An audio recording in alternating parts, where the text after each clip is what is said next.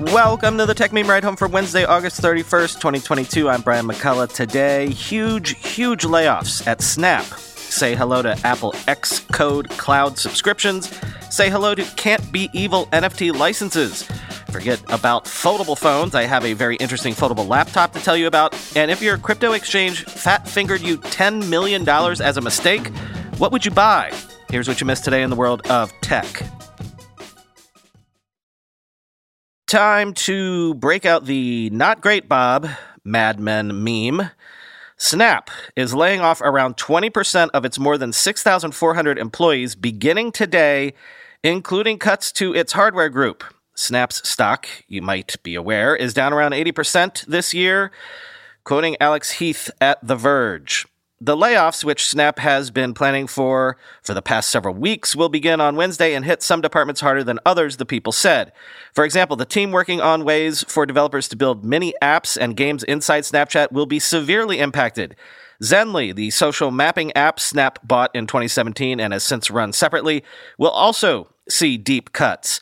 Another team that will see layoffs is Snap's hardware division, which is responsible for its AR spectacles, glasses, and the Pixy camera drone that was recently canceled after being on sale for just a few months.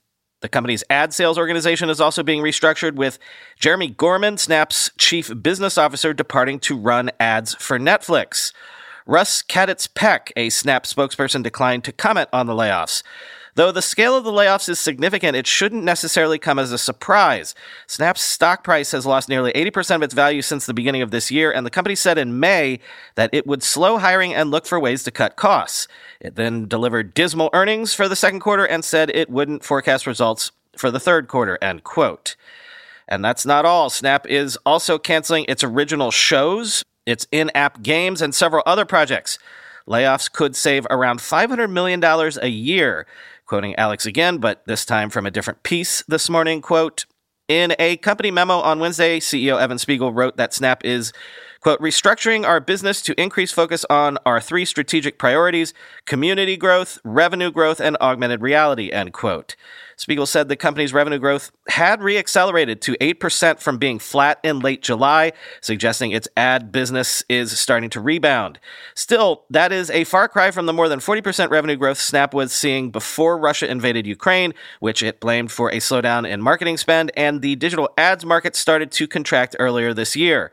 In a filing with the SEC, Snap said it expects the layoffs, which were first reported by The Verge on Tuesday, to save it $500 million in costs annually. Spiegel said that Snap would end its original shows that appear in the Discover section of Snapchat, along with its in app games and HTML miniature applications built by outside developers.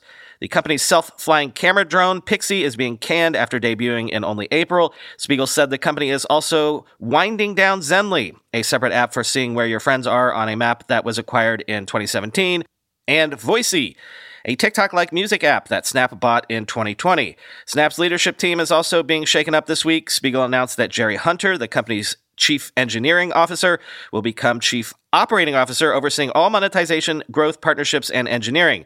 Snap's chief business officer and top ads exec, Jeremi Gorman, announced Tuesday that she was leaving to run Netflix's forthcoming ad supported tier, end quote.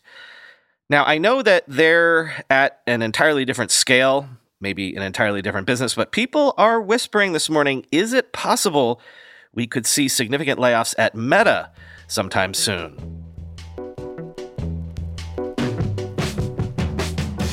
Apple has debuted Xcode cloud subscriptions for developers for up to $400 a month, 25 compute hours per month is free until the end of 2023. Then it'll run you $15 a month afterwards.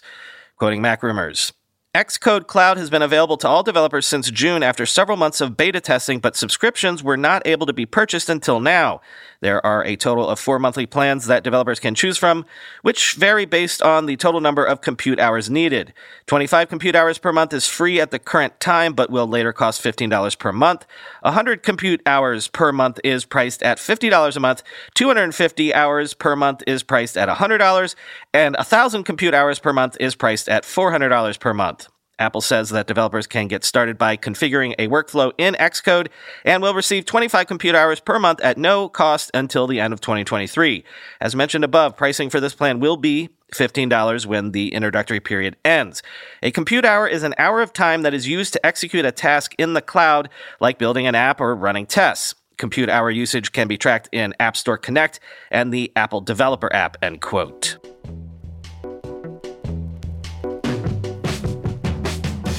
This is interesting. A16Z has released a set of free Can't Be Evil licenses for NFTs, inspired by Creative Commons, and already available on GitHub, quoting Coindesk. The firm wants to establish some industry standards for how NFTs can be used by offering a lawyer vetted array of free licensing options in an approach similar to Creative Commons. Confusion abounds around intellectual property rights in these tokens. Some users have already turned to Creative Commons, a nonprofit organization that set up free copyright licensing to help creators share their work, but other NFT efforts have left their status murky. As a wave of no rights reserved projects have emerged, A16Z argues an urgent need for clarity on how owners can use NFTs and give others permission to use them. There is kind of a wildly broad spectrum of approaches that people are taking, said Miles Jennings, general counsel at A16Z. Greater standardization around the industry will help unleash the economic potential of that sector of the industry, end quote. His firm, as explained in a Wednesday blog post from Jennings and Chris Dixon, an Andreessen Horowitz managing partner who founded its crypto arm, is releasing a set of free public can't be evil licenses designed specifically for NFTs and inspired by the work of Creative Commons. The company hired lawyers to help outline several levels of licensing, and the language is provided on GitHub for those who want to adopt it. While standardized licensing has been attempted in the past, including by Dapper Labs, creator of CryptoKitties, the sector hasn't yet settled into any consistent approach. That's an ongoing source of legal uncertainty that plagues users and investors, including firms such as A16Z, end quote.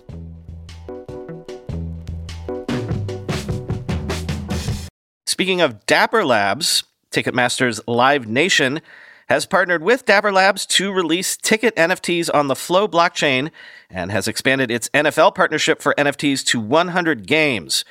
Quoting TechCrunch. The Live Nation subsidiary said that event organizers can make these NFTs available before, during, or after the event and even enable special experiences like loyalty rewards or celebrity meet and greets, or simply offer memorabilia in an NFT format. The Flow blockchain is known for enabling Web3 experiences related to fantasy sports and gaming, such as NBA Top Shot. Ticketmaster initially partnered with Ethereum based blockchain Polygon last November to issue virtual ticket stubs to NFL fans throughout the rest of the season. The ticketing giant then elected the Flow blockchain earlier this year to issue digital collectibles to over 70,000 Super Bowl ticket owners Ticketmaster is also extending its partnership with the NFL to this season, where it plans to issue NFTs to all attendees of 100 select games, including at least three home games for all 32 teams. The company said it has already minted over 5 million NFTs on Flow through various partners after its Super Bowl debut, end quote.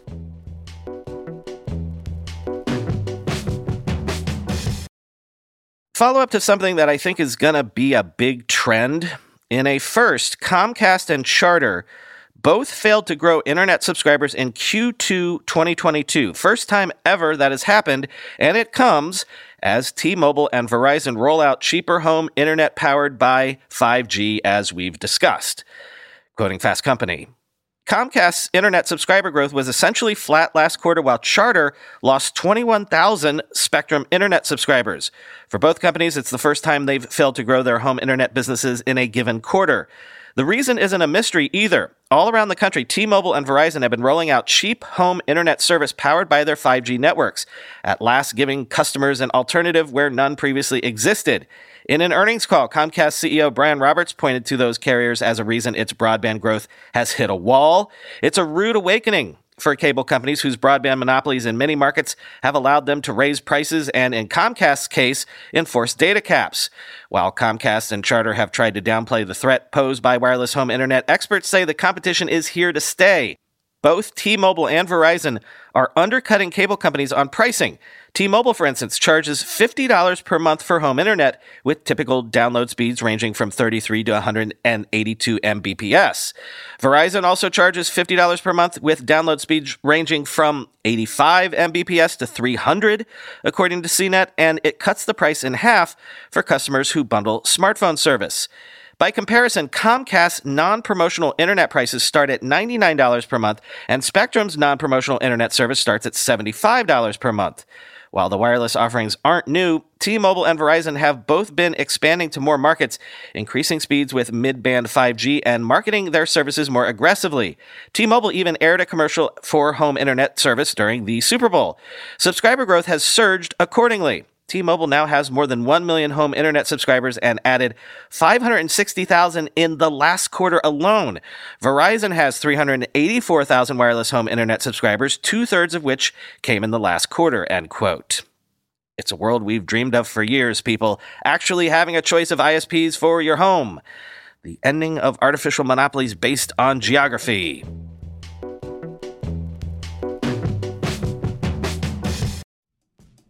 Let's be real for a minute. Most guys would wear a t shirt every day of their lives if they could.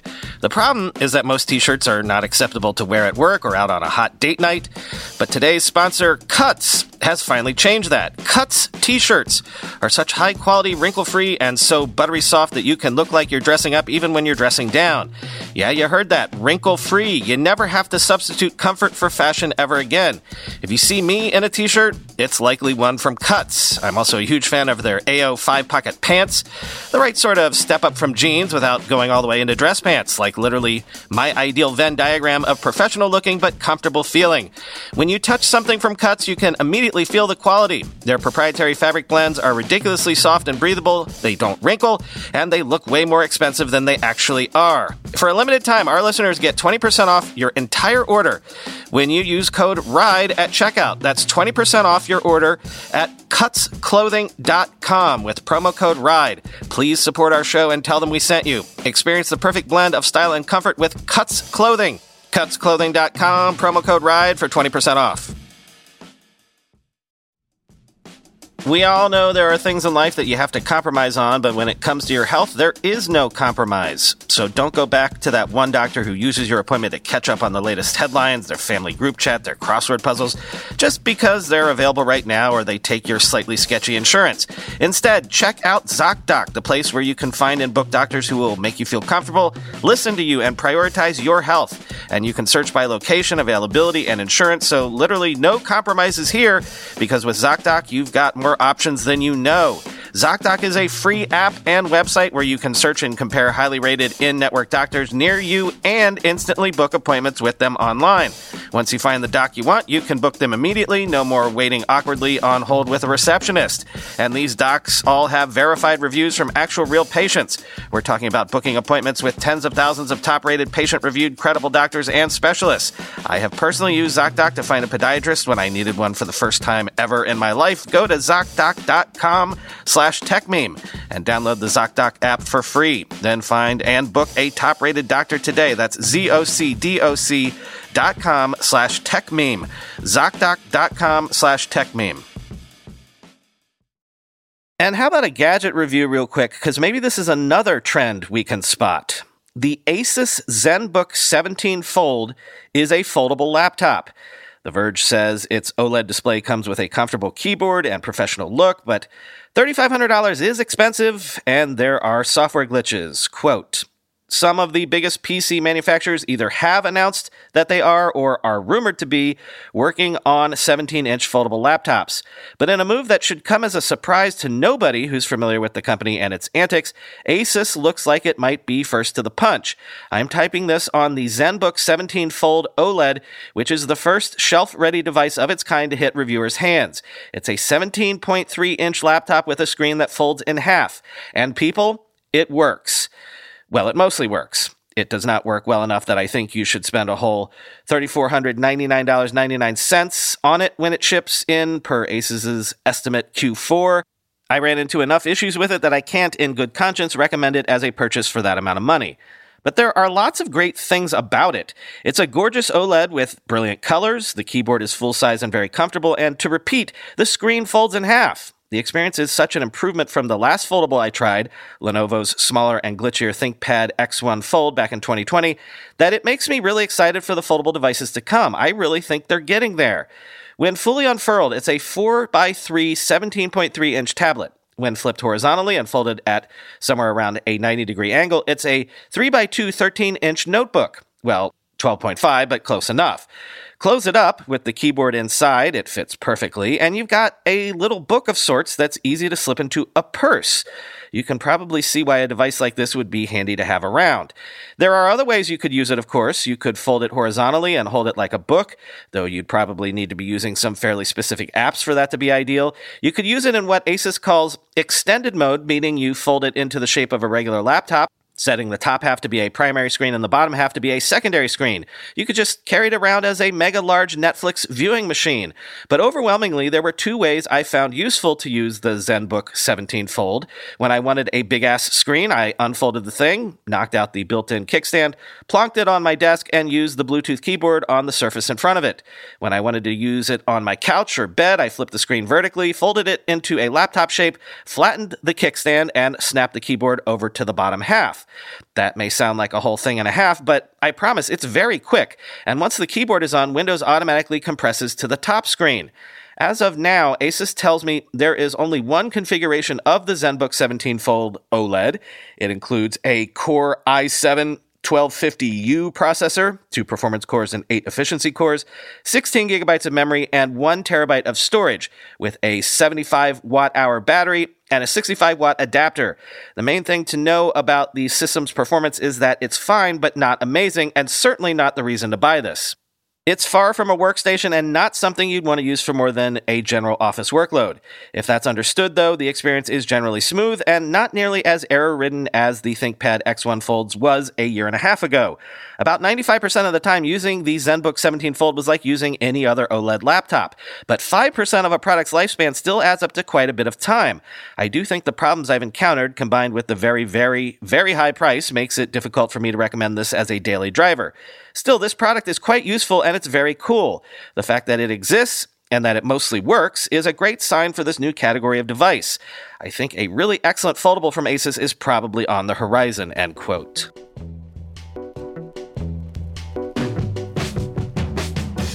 Finally, today, Crypto.com is suing an Australian woman after erroneously sending her $10.5 million Australian in May of 2021 when she had only requested a $100 refund.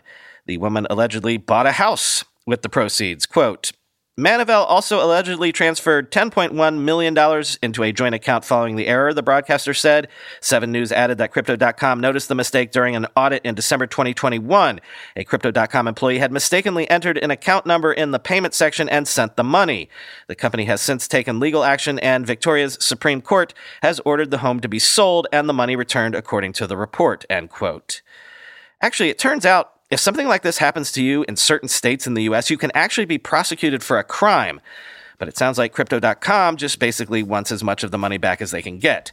Lots of jokes about, you know, code being law for crypto, though, as at Abstract Code tweeted, quote, Oh, so now they want transactions to be reversible.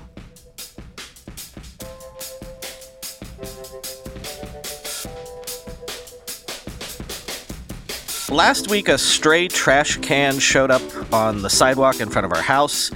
No one claimed it, and it wasn't ours, but as I said, it was sitting in front of our house for a week. I didn't want to move it in front of anyone else's house, because that's not fair, but again, it's not ours. So now someone overnight has put it on our stoop. So I guess it's ours now. What else am I going to do? Put it on someone else's stoop?